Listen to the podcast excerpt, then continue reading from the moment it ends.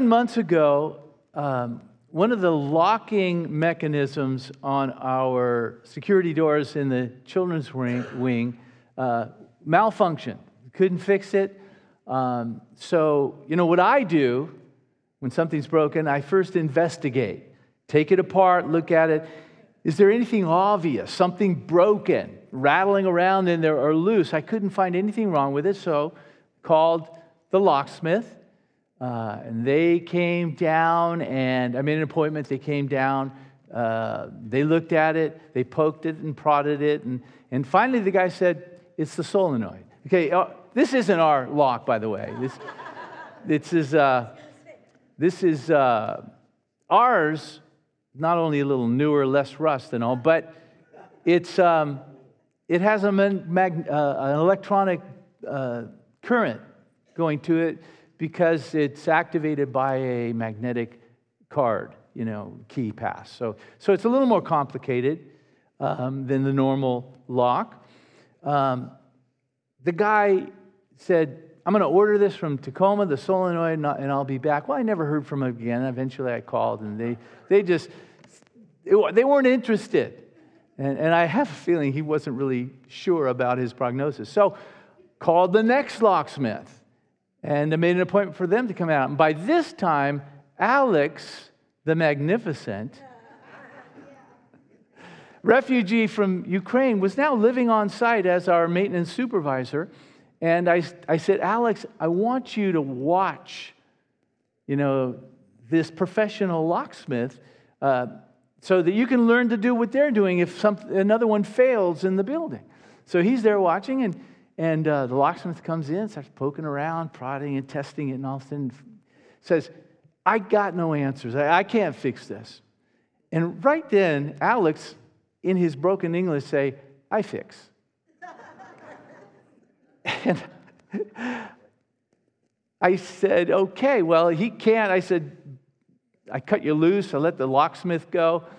And, um, and I walked uh, across, it was on this side, I walked to the other side to my uh, to the conference room there. Ten minutes later, Alex sticks his head in and says, All fixed. wait, wait, don't clap yet. I didn't believe him. I was thoroughly incredulous and I said, Show me. And he takes me over there, and sure enough, it works perfectly. And I ask him, What kind of voodoo magic did you did you perform on this lock? And then in his kind of, he tried to signal me to, and what I interpreted as, it's above your pay grade. You know, you're not, you, you wouldn't understand even if I could explain it to you in fluent English. So uh, for, for me, to believe that the lock was fixed, I had to see it with my own eyes. Thus, the adage, seeing is believing. But when it comes to receiving and understanding the truth about God and His plan of salvation. There must be a willingness to believe before you can ever hope to see or understand these precious things of God and His desire to have a relationship with us. This is Jesus' message to His disciples as we continue in our study of the Gospel of Matthew. Matthew 13, we pick it up in verse 10. And the disciples came and said to him, Why do you speak to them in parables? The them is, are the religious leaders in Israel who have at this point just rejected Jesus From, because of the hardness of their hearts, because of jealousy and pride. They just rejected him. It says, Why do you speak to them in parables? And he answered and said to them, to you it has been granted to know the mysteries of the kingdom of heaven, but to them it has not been granted. For whoever has, to him shall more be given, and he shall have an abundance. But whoever does not have, even what he has shall be taken away from him. Therefore I speak to them in parables, because while they see, while seeing, they do not see. And while hearing, they do not hear, nor do they understand. And in their case, the prophecy of Isaiah is being fulfilled, which says, You shall keep on hearing, but not understand, You will keep on seeing, but will not perceive. For the heart of this people has become dull. And with their uh, ears they scarcely hear, and they have closed their eyes, lest they should see with their eyes, and hear with their ears, and understand with their heart, and return, and I would heal them. But blessed are your eyes, because they see, and your ears, because they hear. For truly I say to you that many prophets and righteous men desired to see what you see and did not see it, and to hear what you hear and did not hear it. Does this bother anybody here? Does, I think at first glance it seems like Jesus is trying to hide something. God isn't trying to hide anything. Anything that would promote our welfare he is really, in reality, simply illustrating a truth, not hiding a truth, so that those who really want to know can deepen their understanding. The word parable, as I mentioned last week, it means literally to throw alongside of. And Jesus had just taken what the people knew about sowers and seed and soil, and he threw it alongside what they didn't know about the kingdom of heaven. It's going to give those who want to know more understanding so that they might see, for instance, that the Word of God is incorruptible seed, destined to produce fruit when planted in hearts not choked out by the worry of the world and the deceitfulness of riches. Those, those are lines from last week's message. And, and if you missed it, I encourage you to go online and just scroll on down on our homepage, and you'll see last week's message. The, the, the AV team works hard to, to edit and, and put these online. Um, and again, the hallmark of our Calvary Chapel movement is line upon line, precept upon precept, learning the whole counsel of God. Uh, and so, what we taught about last week is a building block for this week. But I don't have time to go in and reiterate everything from last week, but I encourage you to do it.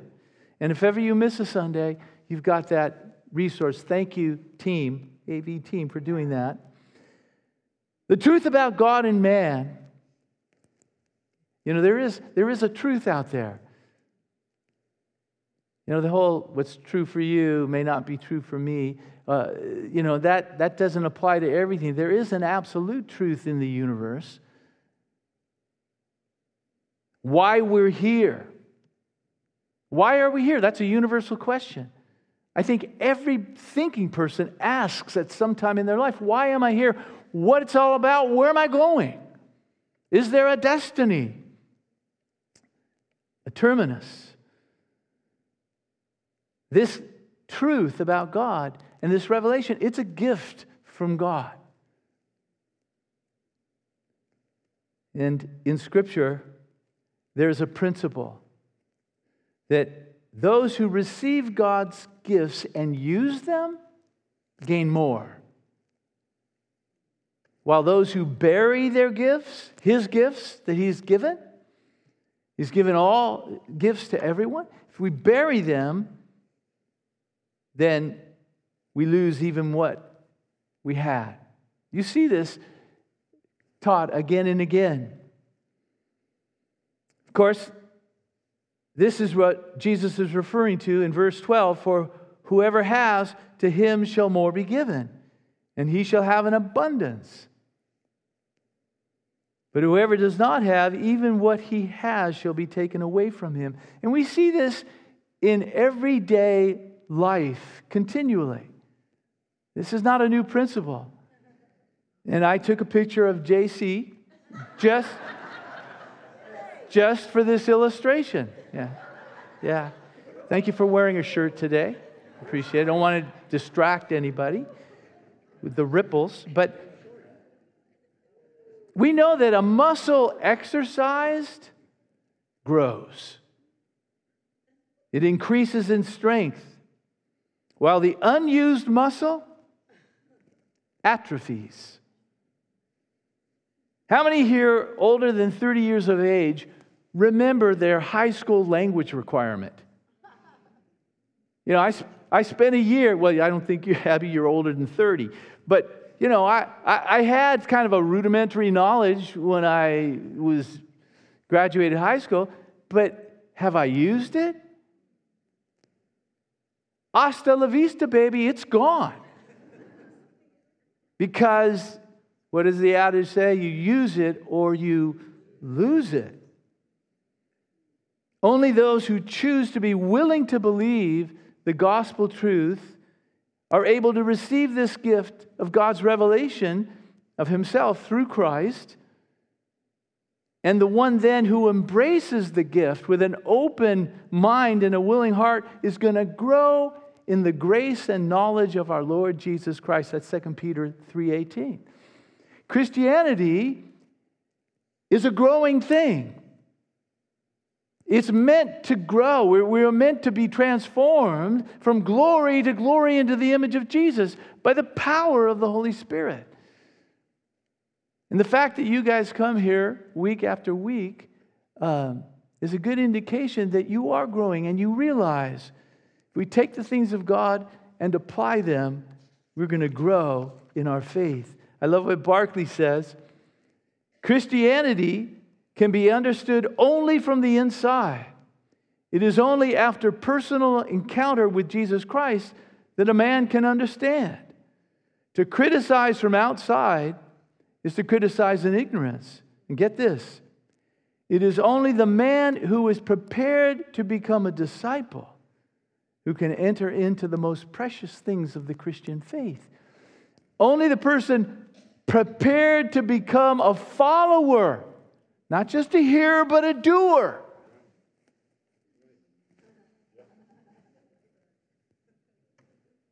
That's the one that's going to, the doors are going to open and they'll begin to appreciate and experience the precious things of the Christian faith. So, a parable will excite the curiosity of the concerned, those that really want to know the truth, while the unconcerned never take the time to seriously consider the things that make for life, abundant life. Didn't Jesus said, This is why I'm here, this is why I've come, that you might have life and have it abundantly, not just a little, but a lot. The wisdom of the age, popular ideology, says that abundant life is following and obtaining the desires of your heart. You've heard that? I've got to be true to myself. I've got to follow my heart. That's where you'll find happiness, fulfillment, contentment. That's the wisdom of the age. You hear it everywhere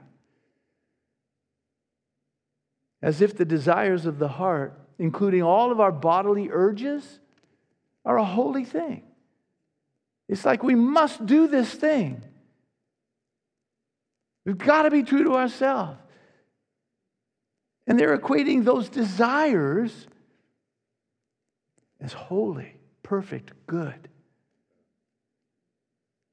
When God's word exposes the heart as a deceitful thing a deceitful influence, actually a wicked thing. Rooted in self centered rebellion. It's the sin nature. We're all born with that. So, why am I going to try to follow the dictates of that which is corrupt within me? Nancy Pearcey, in her book Love Thy Body, shows the connection between taking God's word seriously and a healthy, abundant life. She writes A 2017 Centers for Disease Control report found that teens who abstain from sex are also more likely to engage in a wide range of other healthy behaviors, from eating breakfast to exercising to getting enough sleep.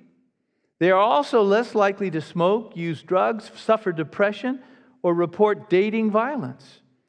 Why do healthy behaviors tend to cluster in this way? Researchers do not know. But in the words of Glenn Stanton, to focus on the family, our children should know there's very compelling scientific evidence showing how saving the precious gift of their sexuality for the safe harbor of marriage is nothing about old time moralism or unhealthy sexual repression. Just the opposite is true. It is part of an overall pattern of healthy and life giving choices. God's word is life giving. And in it, we have life giving choices. You know, some people say, well, why did God even give us an option to disobey? Why couldn't we just be living in the Garden of Eden forever? It's because God's MO is based upon love.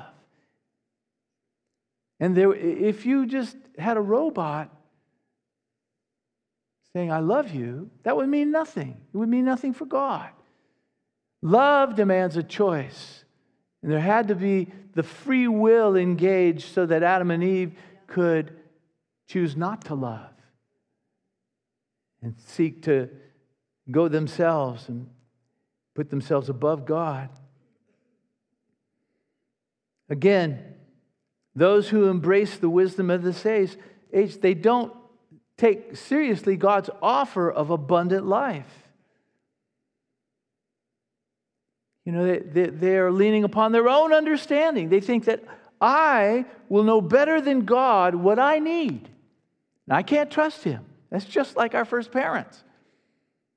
Let's do an end run around what God has laid down for us and the, and the safeguards He has put in play.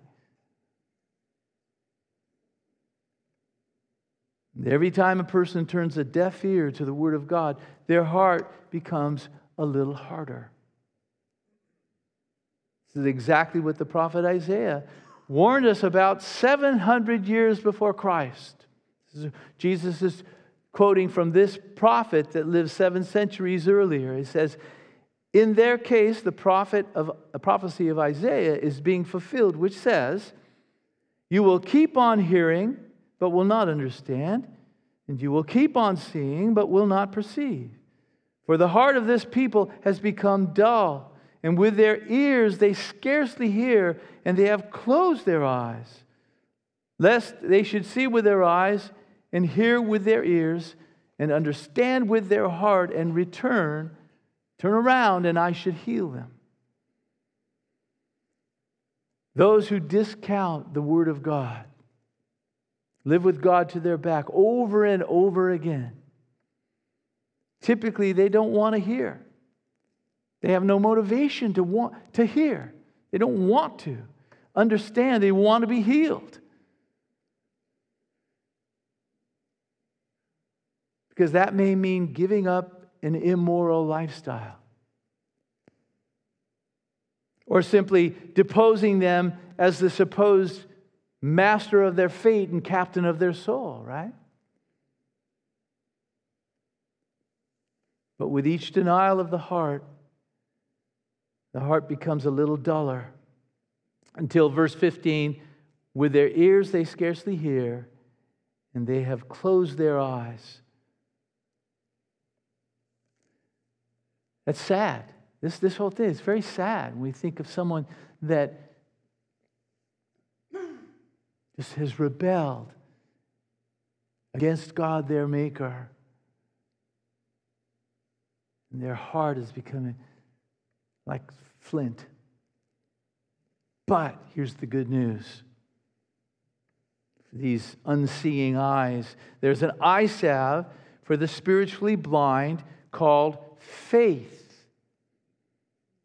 Faith. Choosing as an act of will to believe. Some people say, well, I just don't have faith. Uh, as if, you know, I didn't get that disp- uh, you know, dispensation, uh, dispensation. You got it, I didn't get it. Faith is an act of the will. We can choose to believe, just as we can choose to love. We've all been given a measure of faith, the Bible calls it, the ability to believe. Otherwise, our great God and Savior couldn't hold us responsible for not believing, right? If we have no choice in the matter, then the unbeliever has a real argument. This is the way you made me. But then we wouldn't read things in the Bible like Ezekiel 33 11. I love this verse. This is the heart of God. As I live, declares the Lord God.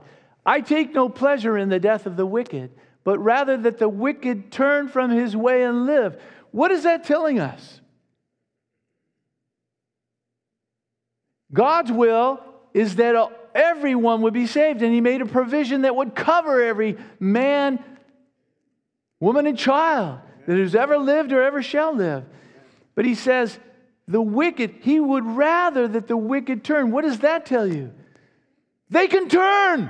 It's possible for the wicked, the hard hearted, to turn from their wicked ways and thrive, live, and know abundant life. That's the heart of God.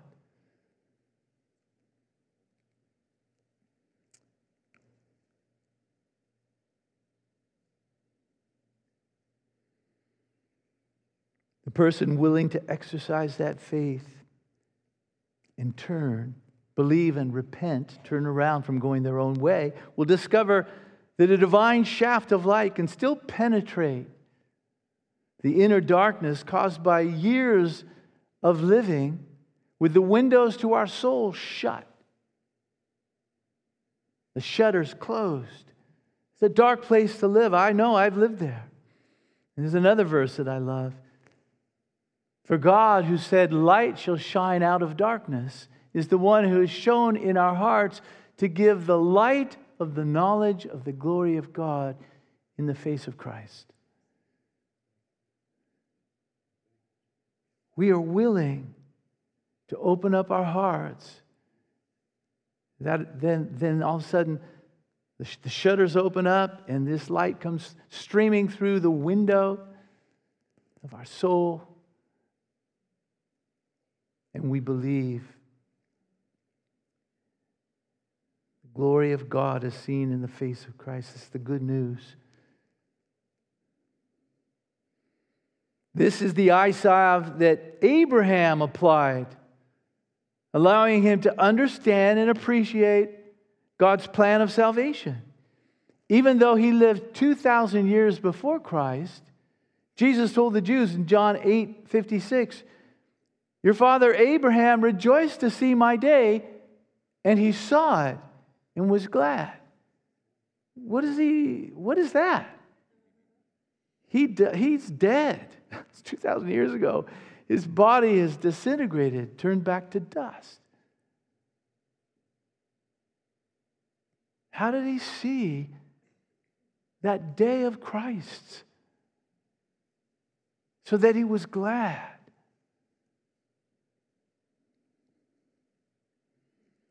He saw it because he chose to believe in the promises of God. When God tested his faith, telling him to sacrifice his son, he'd waited 25 years for this child. He's an old man. This child was precious to him. He loved this child. God told him to sacrifice him. And he set out in obedience Believing what? Believing, we learn about it in the New Testament. In Hebrews 11, verse 19, believing that God was able to raise the dead. Not talking about the resurrection of Jesus Christ, he's talking the resurrection of his son he was about to slay.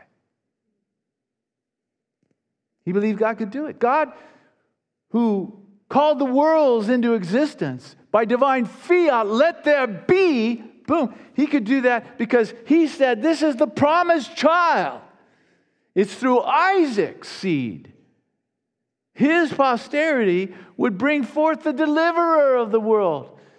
So God, who cannot lie, is going to raise him from the dead. That's faith.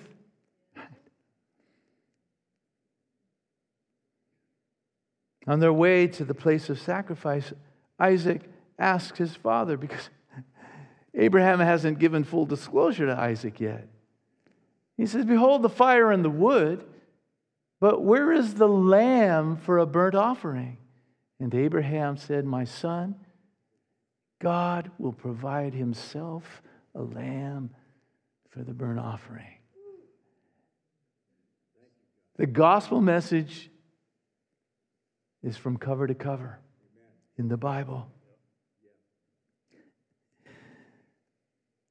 Abraham believed God that through his seed, through Isaac, he would raise up a, a deliverer.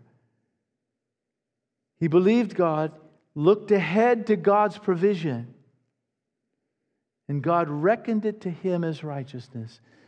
In other words, he imputed to Abraham, because of his faith, a right relationship with God. That he could now draw near to God with clean hands and a pure heart. The only one who, the only people who can draw near to God are those with clean hands and a pure heart. And if we look to ourselves, we realize none of us qualify. We are corrupt in and of ourselves. But through faith, He reckons us as right with God, righteous before God. It was the eye salve of faith that Mary applied, which allowed her to see and understand that, like Abraham, she had been chosen to participate in a supernatural birth. Christ was not the only supernatural birth. Abraham was 100 years old. Not a time when most dudes are looking to start a family. His wife was 90. In other words, they were beyond, naturally beyond childbearing years. So God did a supernatural thing.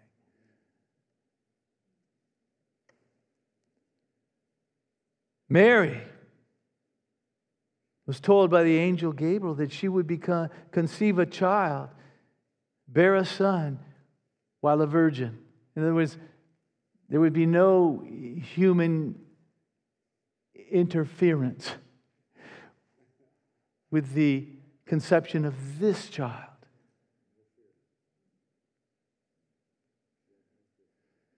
The Holy Spirit, this is how it happens. You won't find this in your biology book, but this is how it happened for Mary. The Holy Spirit would come upon her and the power of the Most High would overshadow her. And for that reason, the holy offspring would be called the Son of God. You know, you might say that God is Jesus' biological father.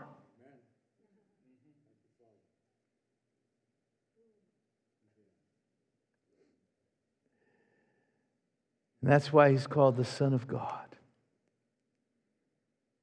She rejoiced and magnified the God of her salvation, says in Luke 147, because she knew she needed forgiveness like everybody else. And because she was willing to take God at His word, she had a hope that didn't disappoint. Yes, prophecy said that a, a, sword would pierce her heart. Of course, she's a mother. And she was devastated at the cross, as any mother would be. But she was not disappointed.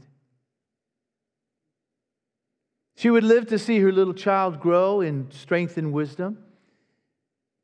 And she would witness God providing the sacrificial lamb at Calvary, and she would witness his resurrection from the dead with the promise of eternal life for all who, like Abraham and, and Mary before them, simply apply the eye of faith.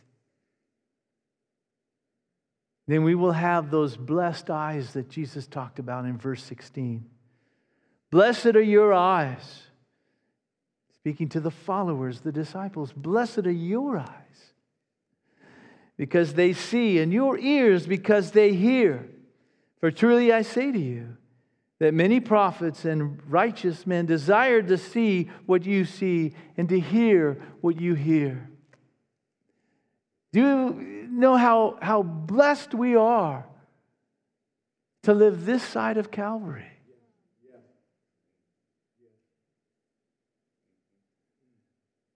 This side of the death, burial, and resurrection of Jesus Christ. You know, we're going to celebrate the resurrection pretty soon. Holy Week is a coming, it's a few weeks away. It's in March.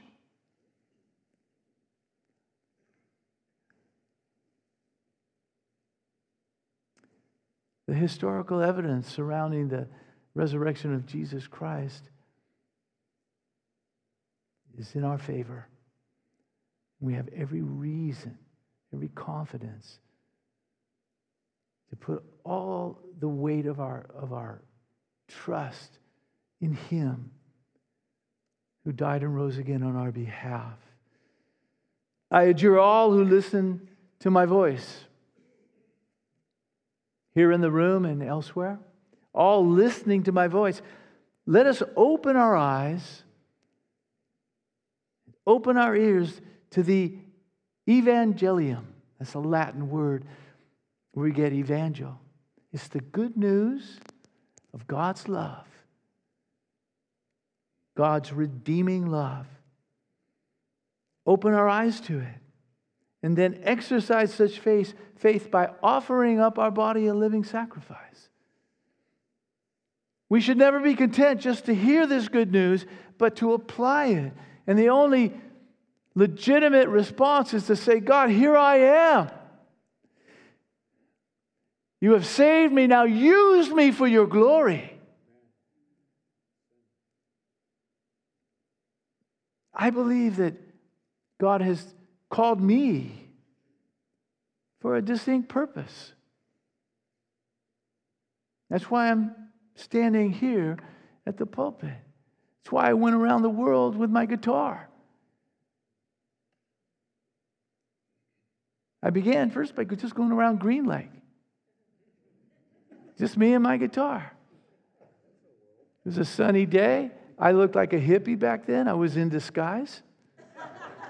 They didn't know the gospel was coming. I had torn jeans, hair down to here, beard. I just go, hey, you sunbather, would you like to hear a song?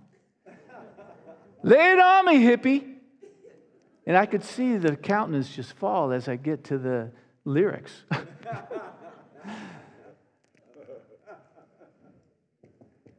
was a sense of calling. And, you know, I don't take for granted the fact that I am a blessed man. To be able to full time do what I do. I know that's not a privilege most people enjoy. But we all can enter into that act of worship. And, and Romans 12 tells us that worship is this Worship is offering up our body. That is all that we are as a living sacrifice. We pray with Jesus in the garden, not my will, but your will. And you know, it's we start exercising that faith and applying this truth and serving the Lord, and it grows. It grows, and, and uh, you will enter into just precious things of the Christian faith. That you can enter into them no other way.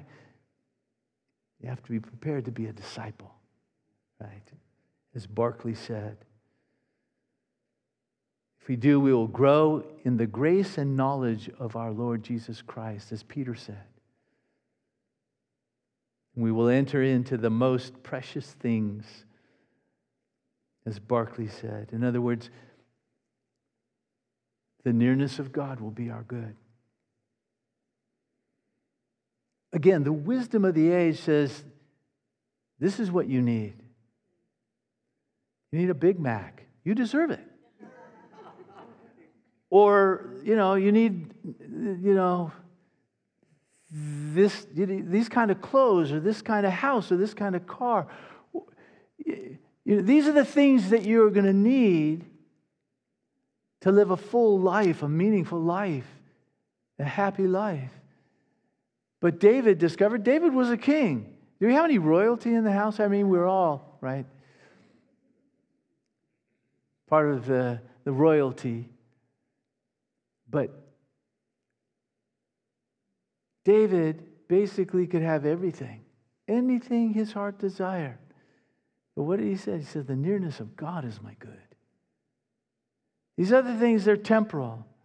They'll come, they break, they pass away, they disappoint.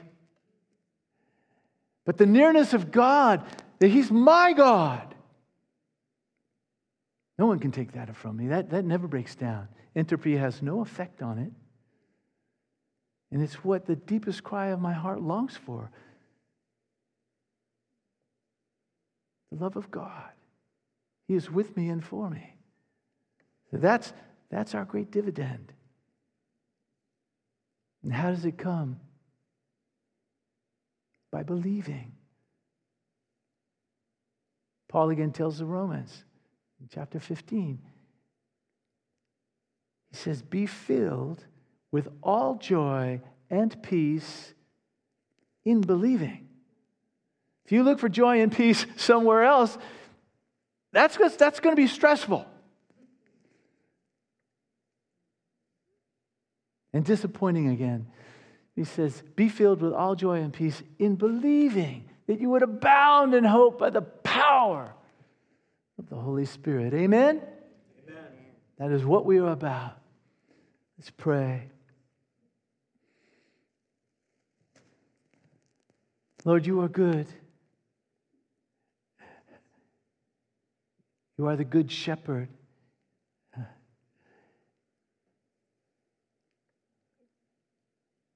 And I'm thankful that, that the one with whom we have to do, the creator of the universe, is holy. There's no evil. Your eye is so pure you can't even look upon evil. Thank, I just thank you that that is the God with whom I have to do.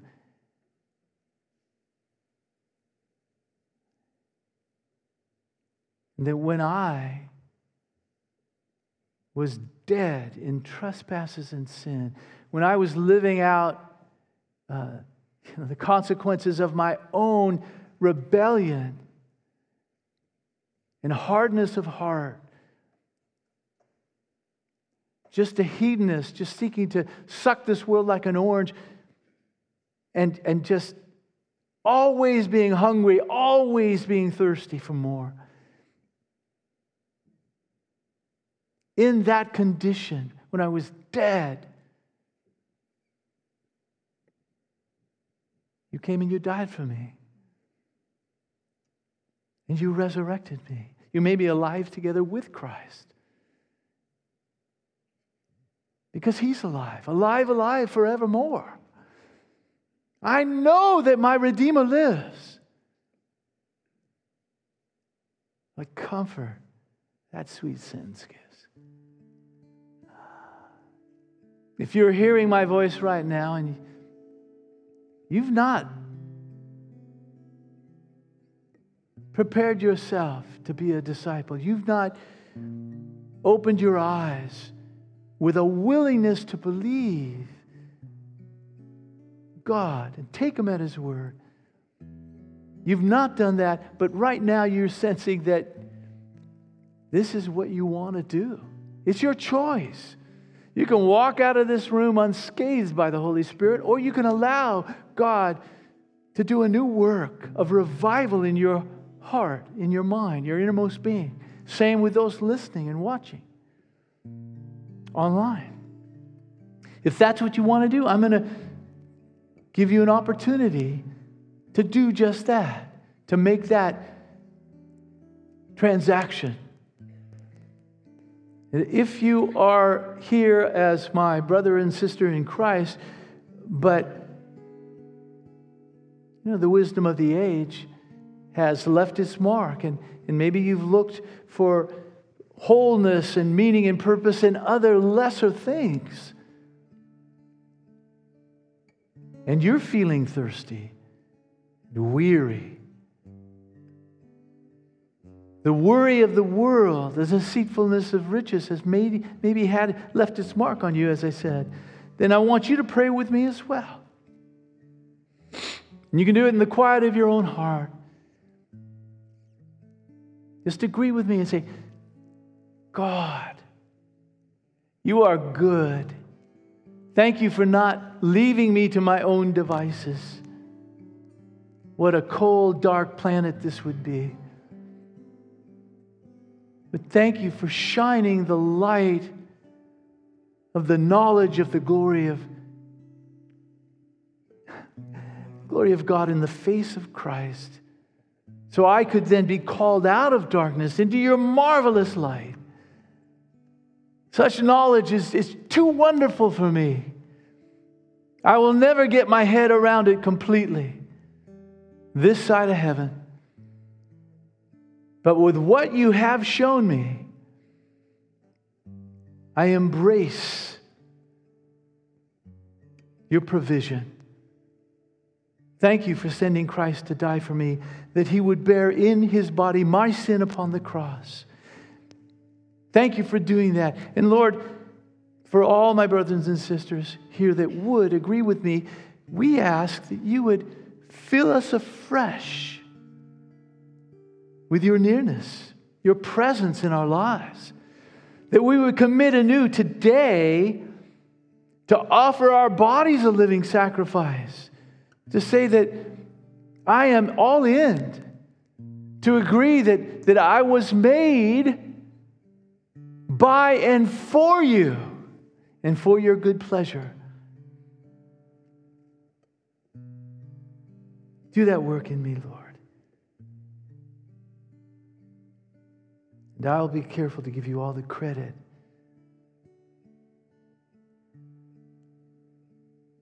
I ask this in Jesus' name. Amen.